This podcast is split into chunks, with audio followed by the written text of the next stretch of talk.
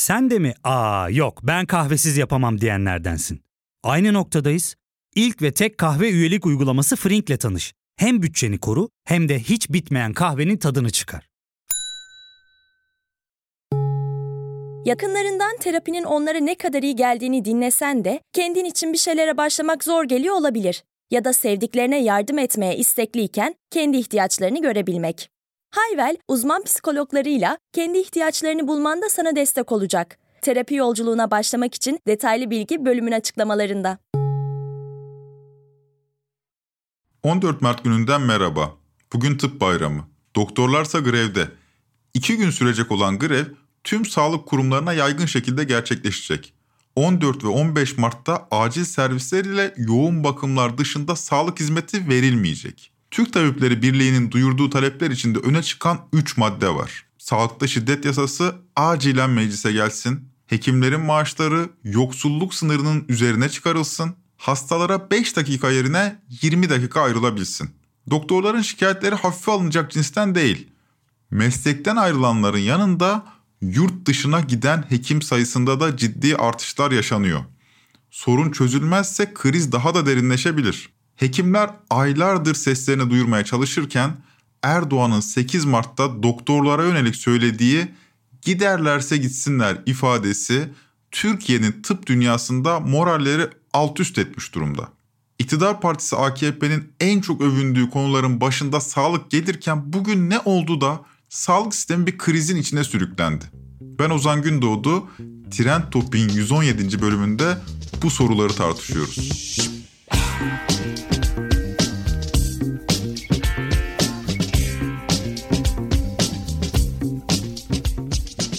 Sağlık çalışanları ile hükümetin arasında uzunca bir süredir giderek artan bir gerilim var. Oysa pandemiye nasıl başlamıştık? Akşam 9'da balkonlardan sağlık çalışanlarını alkışlıyorduk. Efendim saatler 9'u gösterdi. Türkiye bir kez daha balkonlara, pencerelere koştu. Koronavirüse karşı gecesini gündüzüne katıp canla başla çalışan sağlık çalışanlarını dakikalarca alkışladı.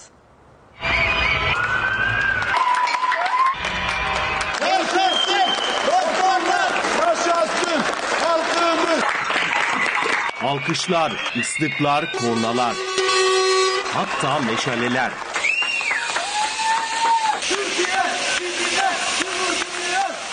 Sağlık çalışanlarına minnetimizi gösterdiğimiz alkış eylemlerinin ardından hep bir topu iki yıl geçti. O gün alkışladığımız sağlık çalışanları bugün son derece makul taleplerle iktidara seslerini duyurmaya çalışıyorlar.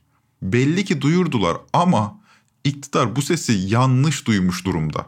Zira 8 Mart'ta kadın muhtarlarla bir araya gelen Cumhurbaşkanı Erdoğan tıp bayramından 6 gün önce promptere de bakmadan doktorların talebine giderlerse gitsinler diye cevapladı. Efendim işte doktorlar az para aldıkları için ayrılıyorlar.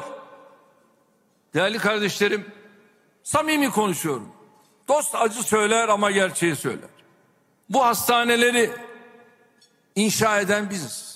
Bu doktorları okutan, yetiştiren bu devlet değil mi? Soruyorum. Bu devlet değil mi? E bu devlet sizi okuttu, yetiştirdi. En çok maliyeti yüksek olan da hangi birimdir? Sağlıktır. Ama şimdi efendim işte az para veriyormuş. Sordum. En az alan ne alıyordur? E 8 bin, 9 bin. En yüksek alan ne alıyordur? İşte 25 bin civarında alıyordur. Vesaire. E buna rağmen özel sektör çok daha büyük paralar verdiği için oralara kaçıp gidiyorlarmış. Bakın açık konuşuyorum. Açık konuşmayı severim. Varsın gidiyorlarsa gitsinler. Bizler de üniversiteleri yeni bitiren doktorlarımızı buralarda istihdam ederiz. Bunlarla beraber bu yola devam ederiz. Tayyip Erdoğan'ın doktorlara yönelik sarf ettiği giderlerse gitsinler sözleri Türkiye'nin tıp dünyasında ciddi kırılganlık yarattı. Fakat sadece o da değil. İktidar cephesi de bu sözlerin yarattığı kırgınlığı toparlamaya çalıştı. Mesela Erdoğan'ın gündeme bomba gibi düşen açıklamalarının A Haber, Sabah, Yeni Şafak gibi iktidara yakın medya organlarında lafı bile edilmedi. Yani görmezden geldiler. Erdoğan'ın giderlerse gitsin çıkışını Türk Tabipleri Birliği Başkanı Şebnem Korur Fincancı ertesi gün yani 9 Mart'ta Artı TV'de değerlendiriyor. Şebnem Korur'a göre bu sert dil hekime yönelik şiddet vakalarını arttırabilir. Çünkü Türk Tabipler Birliği Başkanı meselenin sadece ücretler olmadığını, hekimlik mesleğinin değersizleştirildiğini söylüyor. Dinleyelim. 1 Aralık'ta Sağlık Bakanı çıktı ve dedi ki hekimlerin haklarını vereceğiz. Tabii sadece ücrete dayalı bir iyileştirmeyi tanımlamıştı o zaman da ama onu bile başaramadılar. Oysa hekimler aslında ücretinin değil, daha çok değerlerinin bilinmesinin peşindeler. Biz iki gündür sahadayız. Zonguldak'ta ve Bartın'da meslektaşlarımızla buluştuk ve herkes büyük bir üzüntü içinde. Çünkü bu mesleğin itibarsızlaştırılması, hekimlerin değersizleştirilmesini çok açık ilan etmiş bulunuyor bu ülkenin Cumhurbaşkanı ve şiddete çağırıyor aslında toplumu. Diyor ki bakın bunlar değersiz giderse gitsin kalanları da dövebilirsiniz. Evet bu ülkede ne yazık ki hekim dövmeyi bir lüks olarak kendisine bahşedilmiş bir hak olarak gören insanlar var. Neden var? Tam da Cumhurbaşkanı'nın bu düşmanlaştırıcı dili nedeniyle var. Şebnem Korur'un hekim dövmeyi kendilerine bahşedilmiş bir lüks olarak görenler var ifadesini biraz abartılı mı buldunuz? Bence bu ifadeyi hemen kestirip atmayın. Hatırlarsanız çok değil iki ay önce gerçekleştirilmiş bir sokak röportajı gündem olmuştu. Yani zaten en büyük bizim zenginliğimiz bizim hastanemiz, fakir fukaraya yardımımız yani. Zaten neyimiz var zaten. Ben zamanındaki bu dönemden önceki dönemi de biliyorum. Amcam ameliyat oldu hastanede. Yarı parasını ödediğimiz halde babam senet imzaya yaptı. Bizim evimizde ne varsa götürdüler. Televizyon, buzdolabı yani ne varsa götürdüler. Ben bunu yaşadım yani. Şu anda da öyle bir sıkıntımız yok. Hatta gidiyorlar e, hastanedeki görevliyi bile dövüyorlar yani şu anda. Öyle baskı yapıyoruz artık. Benim hastama bakmıyorsunuz. Benim en büyük zenginliğim bu ya zaten. Evet. En büyük zenginliğimiz bu diyor. Doktorun karşısında ona saygı duymak zorunda değil. Siz diye hitap etmek zorunda değil. Herkesten çok kendi hastasına bakılması için şiddete de başvurabilir, bağırabilir, silah da çekebilir, hatta saldırabilir. Onun en büyük zenginliği bu çünkü. Sen benim kim olduğumu biliyor musun naralarıyla kanun kural iki paralık olabilir. Yeni dönemin ruhu bu. Belki bir sokak röportajından yola çıkarak genelleme yapmanın yanlış olduğunu düşünebilirsiniz. Ancak böyle düşünüyorsanız belli ki televizyonlardaki ana haberleri pek sık takip etmiyorsunuz. Bir anda fırladı. Kendisini tedavi eden doktora saldırdı. Babalarını kaybeden iki kız kardeş acılarını unuttu, kadın doktora saldırdı. Hastane koridorlarında babalarıyla yeteri kadar ilgilenilmediğini iddia eden ikili doktoru darp etti. Bir aile hekimi maske takmayan hastayı maske takması için uyarınca öfkeden deliye dönen hasta önce hakaretler yağdırdı, sonra doktora saldırdı. İş yerini kandırmak için geçmişe dönük rapor almaya çalışan adam amacını ulaşamayınca aile hekimine saldırdı. Tükürdüğü suyu doktorun yüzüne fırlattı. Aydın'da alkollü otomobil sürücüsü kontrol için götürüldüğü hastanede acil servis doktoruna kafa attı. Saldırıda kaşı açılan doktora 5 dikiş atıldı. Polislerin yanında doktora saldıran sürücü çıkarıldığı mahkeme tarafından serbest bırakıldı. Evet tablo bu. Bir de resmi verilere göz atalım isterseniz. Hekime dönük şiddeti beyaz kod verilmesinden takip ediyoruz. Yani saldırıya uğrayan, hakarete maruz kalan veya tehdit edilen hekimler bu kod aracılığıyla şiddeti bildiriyorlar ya da raporluyorlar diyelim.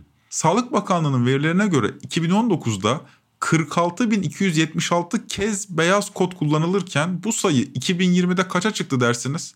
72.158'e çıkıyor. Yani pandeminin başlamasıyla sağlık çalışanlarına dönük şiddet vakası %56 oranında artıyor. Yurt dışına göç eden Türk doktorlarla konuşulduğunda da hekime yönelik şiddetin göç nedenlerinin başında geldiği anlaşılıyor. Yani sorun yalnız yurt dışına göç diye düşünmeyelim. Hekimler şiddetten kaçınmak için plastik cerrahi veya cildiye gibi hastalığın hayati riskinin olmadığı alanları seçiyorlar. Buna karşın mesela genel cerrahi, kardiyoloji, beyin cerrahi gibi geçmişin gözde bölümleri riskli oldukları için artık tercih edilmez hale gelmiş durumda. Yani geçmişten günümüze bu veriyle de bir karşılaştırma yapabiliriz. Ciddi anlamda şiddet meyli artan bir sağlık sistemimiz var. Profesör Doktor Mustafa Çetiner'in Haber Global'le paylaştığı veriler şöyle. E durum böyle olunca riskli, korunmasız bir takım branşlara olan ilgi de ciddi anlamda azalıyor. Ben size daha detaylı söyleyeyim. Hı hı. Mesela göğüs cerrahisi kadrolarının %39'u boş. E, acil kadrolarının %53'ü boş. Çocuk cerrahisi kadrolarının %54'ü boş. Beyin cerrahisi kadrolarının %59'u boş. Pediatrinin %60'ı boş. Kalp damar cerrahisinin %62'si boş. Ve böyle bakıldığı zaman bir de TUS'ta ilk yüze giren öğrencilere baktığınız zaman bunların %49.6'sının e, çok önemli bir oranda cildiye istediği görünüyor. Yani sıralamaya baktığınızda birinci sırayı cildiye alıyor, ikinci sırayı plastik cerrahi alıyor, üçüncü sırayı da e, fizik tedavi ve rehabilitasyon alıyor. Çünkü bu dallar hem çok fazla hani hekime şiddete maruz kalmayacak branşlar hem de daha getirisi iyi branşlar. Türkiye'nin sağlık sistemi en başarılı doktorlarını cildiye, plastik cerrahi veya fizik tedaviye gönderiyor. Sebebi hekime dönük şiddet.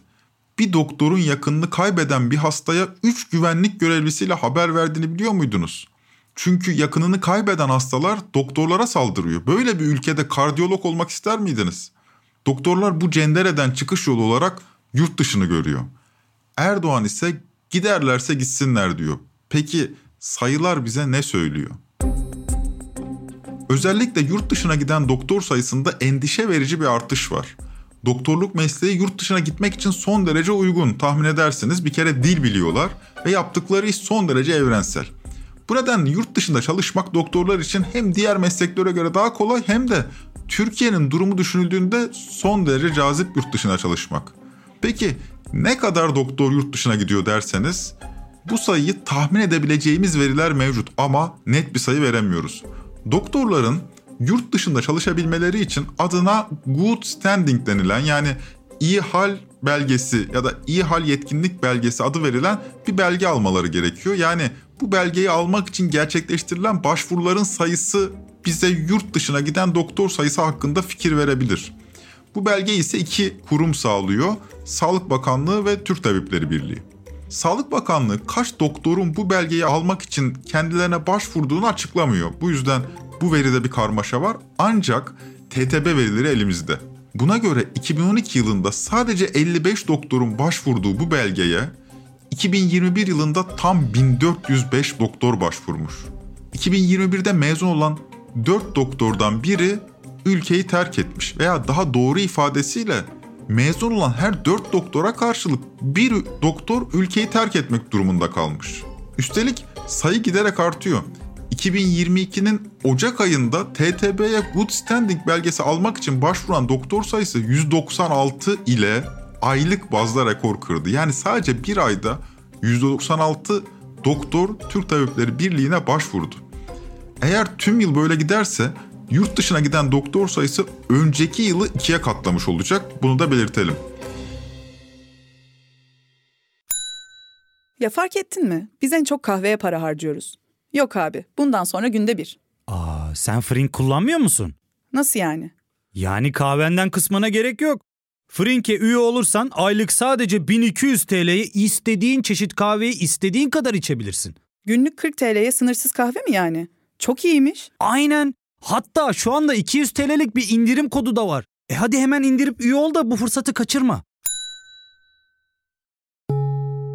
Terapiye başlamak, içinden çıkamadığın döngüleri kırmak, bazı yanlış bulduğun kararlarını değiştirmek ve kendinle beraber daha huzurlu bir yaşam inşa etmek için atabileceğin en değerli adımlardan biri. Hayvel ile yoğun yaşam tempona uyum sağlayarak online terapi seanslarını takvimine göre ayarlayabilirsin. Bini aşkın uzmandan sana en uygun terapisti seçebilir, podb10 koduyla indirimden yararlanabilirsin. Detaylı bilgi açıklamalardaki bağlantıda. Peki giderlerse gitsinler diyebileceğimiz kadar çok sağlık çalışanı var mı bu memleketin? Veriler bu soruya olumlu cevap vermenin önünde engel. Türkiye'de bin kişiye düşen doktor sayısı 2. Normali nedir bu işin derseniz mesela OECD ortalaması 3.6. Bin kişiye düşen doktor sayısında Türkiye 38 OECD ülkesi içinde 32. sırada yani sondan 6. Yardımcı sağlık personelinde ise veriler çok daha kötü. Mesela ne örnek verilebilir? Hemşireler mesela. Türkiye'de 1000 kişiye düşen hemşire sayısı 2.4. Normali nedir derseniz OECD ortalaması bunun 3 katından fazla 8.4. Yani doktor az. Hal böyle olunca tedavi adı altında şöyle bir görünüyoruz doktora. Yani gerçekten tedavi olmuyoruz. Doktor bizi sadece bir görüyor. Bakın Almanya'ya göç etmiş bir hekim Ata Üçertaş, Welle Türkçe'ye durumu nasıl anlatıyor? Almanya'ya ilk geldiğim zaman hatta bir meslektaşım e, bana sorduğunda kaç hasta bakıyorsunuz diye. Bazen acil servislerde bir doktor başına 500 hasta düşebildiğini söyledim ve bana inanmaz gözlerle baktı. 50 ile karıştırıyorum sandı. Almancam da çok iyi olmadığı için. Ve hesap makinesiyle hesapladı. Bir hasta başına bir doktorun 2.8 dakikası vardı ve benim söylediğime inanamadı. İmkansız dedi ve gerçekten imkansız. Bir diğer doktor ise arabanızın muayenesi için yarım saat kendi muayeneniz için 3 dakika ayırıyorsunuz diye veryansın ediyor. 3 dakikada yapılan muayene de insan canını içe sayan türlü hatalarla sonuçlanabiliyor. Fakat muayene süresinin bu derece az olmasının tek nedeni doktor sayımızın azlığı değil. Doktorların illallah ettiği bir diğer konu da bu zaten. Bu sistem. Sistemin adına performans sistemi diyorlar. Bu sistem 2006'dan bu yana uygulanıyor. Buna göre doktorun çalıştığı hastaneye işte kurum katsayısı, verimlilik katsayısı, işte hasta yakını anket memnuniyet katsayısı gibi bazı puanlar atanıyor. Kurumun puanı ne kadar yüksekse doktora yapılan ek ödeme de artıyor. Öte yandan bir de doktorların katsayıları var. Sisteme göre ne kadar çok hastaya bakılırsa katsayılar yükseliyor. Yani sistemin başarı kriteri mümkün olduğunca fazla hastaya bakmakta. Neyse ki hastaneleri doktorlar yönetiyor da hasta sağlığını içe sayacak uygulamalar yaşanmıyordur. En azından sorumluluk sahibi yöneticiler vardır böyle hastaneler diye, diye düşünebilirsiniz. Hayır. Tam olarak öyle değil. Bakın dönemin TTB Başkanı Raşit Tükel sağlıkta performans sistemini ve sağlık alanıyla hiç ilgisi olmayan kişilerin sağlık yönetimine atanmasını 2017'de Medyaskop'ta nasıl anlatıyor? Dinleyelim. Şimdi böyle bir e, yapı içerisinde e, tabii kamu hastane birliklerinin oluşumuna baktığımızda e, şöyle bir yapı görüyoruz. En yukarıda Türkiye Kamu Hastaneleri Kurumu, illerde, büyük illerde birden fazla olacak şekilde kamu hastane birlikleri. Bunun başında bir genel sekreter. Bunun altında hastane yöneticisi, hastane yöneticisinin altında başhekim ve bütün bu genel sekreter, hastane yöneticisi artı genel sekreterin altında e, bir takım başkanlıklar. Bunların hepsi sözleşmeli personel oldu. Yani bütün hastane yönetiminden, üst yönetiminden sorumlu olan bütün personel sözleşmeli oldu. Bir anda 1030 kadro açıldı. Evet yeni kadrolar açıldı değil mi? Yeni kadrolar açıldı ve hastane yöneticisi olmak için, genel sekreter olmak için hekim olmak gerekmiyordu. 4 yıllık bir yüksek okulu bitirmiş olmak, 8 yıllık da bir serbest meslek de icra etse, kamu görevinde de çalışsa ikisi de olabiliyordu. 8 yıllık bir iş tecrübesinin olması gerekiyordu. Yani buradan e, baktığımız zaman görüntüye, tabloya bir şekilde o performans sistemiyle çok hasta görerek, çok işlem yaparak ayakta kalıp kar etmeyi hedefleyen sağlık işletmeleri kurulmuş oldu. Böyle bir modele geçilmiş oldu. Sistem tümüyle hasta memnuniyeti üzerine kurulu yani. Hasta memnun olmazsa doktoru SABİM'e yani Sağlık Bakanlığı İletişim Merkezi'ne şikayet edebiliyor mesela. Ve her şikayet için doktordan savunma alınıyor. Türkiye'de doktorların ne tip şikayetlere maruz kalabileceğinizi sadece hayal gücünüze bırakıyorum. Öte yandan sistemin memnuniyet kriteri hastanın doktora görünmesinden ibaret yani. Önemli olan bir doktora görünebilmek. Süre önemli değil. 2 dakika olur, 3 dakika olur. 2-3 dakikada görünse hastanın memnun olacağını bilen iktidar sağlık sisteminde bunu hedefliyor. En azından bir doktor gördü. Doktor tedaviyi belki yanlış yaptı ama bunu hasta bilmiyor. Hastanelerin başında da tıp alanıyla doğrudan ilgisi olmayan kişilere atıyor. Doktorların bir diğer şikayeti de zaten bu. Liyakatsiz yöneticiler. Almanya'ya göç eden Türk doktor Serdar Akansel, Deutsche Welle'ye verdiği röportajda göç etmesinin arkasında yatan temel nedenin liyakatsizlik olduğunu söylüyor. Kendisinden dinleyelim. Buraya gelen herkesin hikayesi farklı aslında. Benim için buraya gelmekteki esas sebep Türkiye'de liyakat sorununun derinleşmesi ve bunun benim hayatımı direkt bizzat etkilemiş olması. Uzman olarak mezun olduğum hastanede asistan sınavlarında birinci oldum. Türk Kalp Damar Cerrahisi'nin derneğinin yaptığı yeterlik sınavlarda hem sözlü hem yazı sınavda birinci oldum. Uluslararası bir sürü yayınım var. Ee, kongrelerde hastanemi, ülkemi temsil ettim, sunum yaptım, yarışmalara katıldık vesaire. Ama bunlar e, iyi hastanelere girmek için yeterli özellikler değil artık Türkiye'de. Liyakatsizliğin, hekime dönük şiddetin, düşük maaşların yanında bir de özellikle genç hekimlerin onlarca saat süren nöbetleri var tabii. Ankara Şehir Hastanesi Kadın Doğum Kliniği Asistanı Doktor Rümeysa Berinşen nöbetten çıkıp evine dönerken kullandığı otomobille yol kenarında duran kamyona arkadan çarparak yaşamını yitirdi. Doktor Berinşen 36 saatlik nöbetten çıkmıştı ve direksiyon başında uyuyakalmıştı. Doktorlar meslektaşları Berinşen için ölümünün ardından tüm hastanelerde basın aşamaları yaptı. Yorgun doktorlar ölüyor, 36 saatlik nöbet olmaz diyerek tepkilerini dile getirdiler. Türkiye'de sağlık sisteminin geldiği durumdan bunalarak Londra'ya yerleşen doktor Uğur Gökçerli, meslektaşının ölümüne neden olan nöbet sistemine ilişkin BBC Türkçe'ye şunları söylemiş. Genel cerrahi kliniğinde asistanlık eğitimimi tamamladım. Ayda 10-11 ortalama nöbetimiz vardı. Yani aralıksız 45-50 saatte hastanede kaldığınız dönem olabilir. Bazen insan dayanamıyordu ve o arkadaşımızı kaybettiğimizde direkt aklıma o geldi. Nöbet çıkışında yani 35-40 saat uyumadan arabaya bindiğimde çok uyuyakaldığım oldu. Peki doktorlar göçüyor da Avrupa'da şartlar nasıl? Mesela Londra'da. Londra'ya göç eden bir başka kardiyoloji uzmanı Cemil İzgi oradaki çalışma şartlarını şöyle anlatıyor. Haftalık çalışma saatleri 40 saat civarında. Bunun yaklaşık 15 saati 20 saati direkt hasta hizmetiyle geçer. Geri kalan belki bir 4-5 saatini asistan eğitimine ayırırsınız. 4-5 saatini araştırmaya ayırırsınız. Haftada 40 saat çalışıp bunun 15-20 saatinde hastalara bakıp 5-10 saatinde asistan eğitimine geri kalan zamanını da araştırmaya ayırmak mümkün. Mutlaka İngiltere'nin, mutlaka Almanya'nın farklı sağlık sisteminde farklı sorunlar vardır bizde olmayan ama çalışma şartları karşılaştırıldığı zaman doktorlar için Avrupa çok cazip. Zaten bu yüzden tıp fakültesi öğrencileri TUS'a çalışmak yerine Almanca öğreniyor. Avrupa'daki çalışma şartları buyken Türkiye'deki hekimler 40 saat kesintisiz nöbet tutuyor. Böyle bir tempoda da hata yapmamaları bekleniyor. Karar verdikleri alan ise insan sağlığı.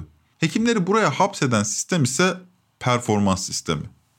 Gördüğünüz gibi sorunlar bitmiyor ve yine gördüğünüz gibi genel olarak sağlık çalışanlarının sorunu sadece onların değil hepimizin sorunu. Güçlü bir sağlık sisteminin ne derece önemli olduğunu daha iyi anlayabilmek için daha ne gerekiyor? İki yıldır yaşadıklarımız ortada.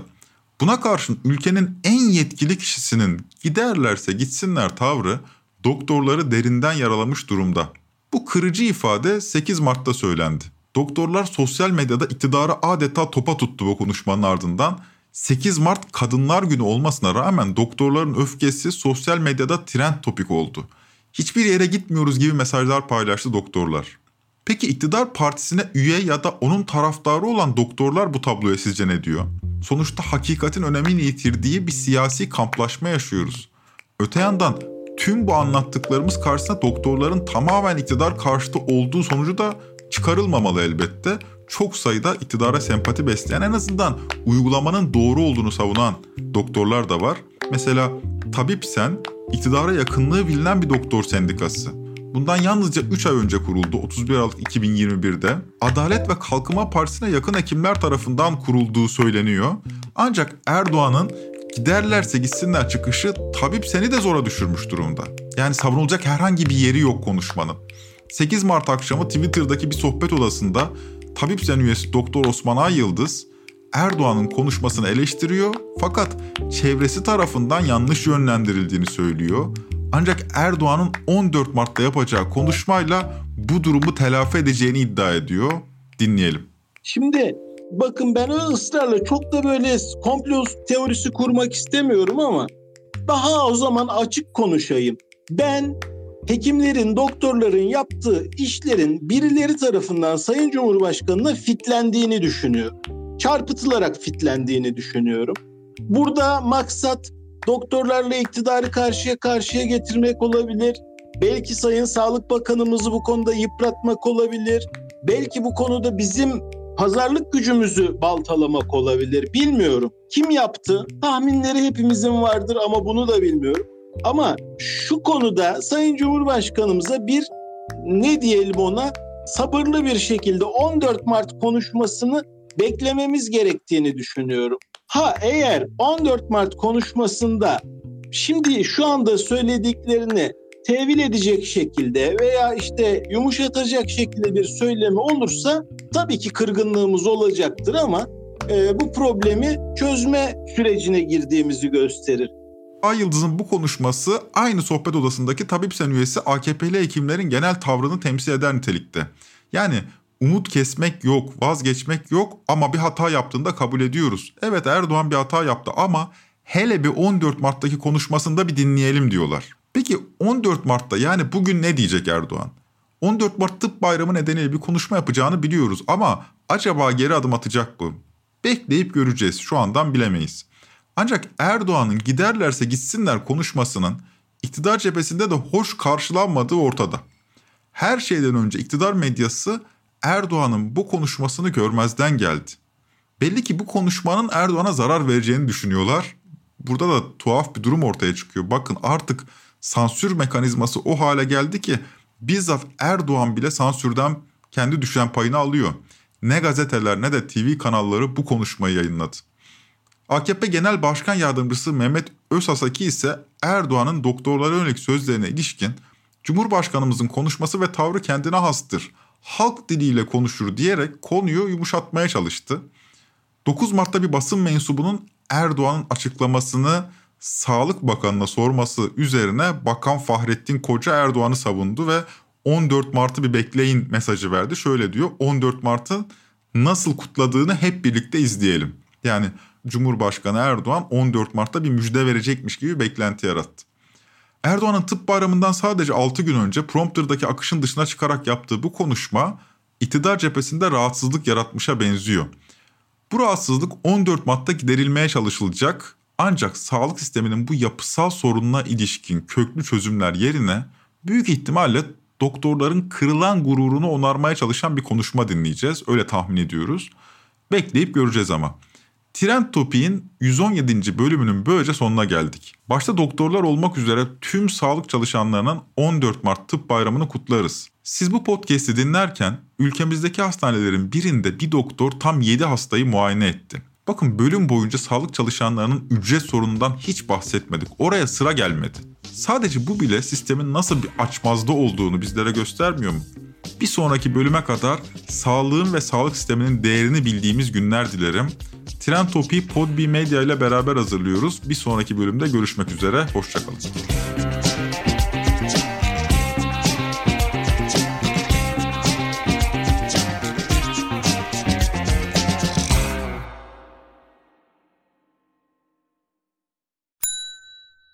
İlk ve tek kahve üyelik uygulaması Frink, 46 ildeki 500'den fazla noktada seni bekliyor. Açıklamadaki kodu girerek sana özel 200 TL'lik indirimden faydalanmayı unutma.